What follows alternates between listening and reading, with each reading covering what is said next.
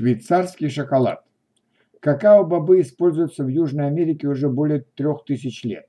Ацтеки готовили напиток из шоколада уже в IV веке нашей эры.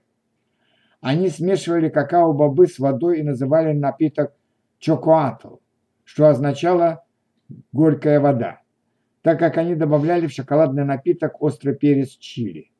Испанские мореплаватели впервые привезли какао-бобы в Европу в XVI веке но здесь добавляли шоколадный напиток не перец, а сахар. Сладкий шоколад нравился европейцам немного больше, чем горький. Однако в то время шоколад был очень дорогим, и лишь богатые люди могли себе позволить покупать его. В начале XIX века молодой швейцарец Франсуа Луис Кайер изучал производство шоколада в Италии. Он вернулся в Швейцарию и построил там в 1819 году первую шоколадную фабрику. При этом он производил шоколад не вручную, как это делали в Италии, а с помощью полуавтоматизированных паровых механизмов. Поэтому его шоколад был намного дешевле, и даже простые люди могли позволить себе покупать его. Вскоре Франсуа придумал, как производить шоколадные плитки такими, какими мы знаем их до сих пор.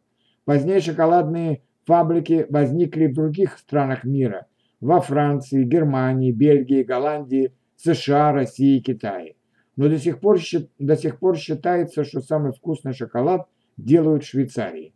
При этом в шоколад добавляют сейчас не только сахар, но и ванилин, орехи, изюм и марципан.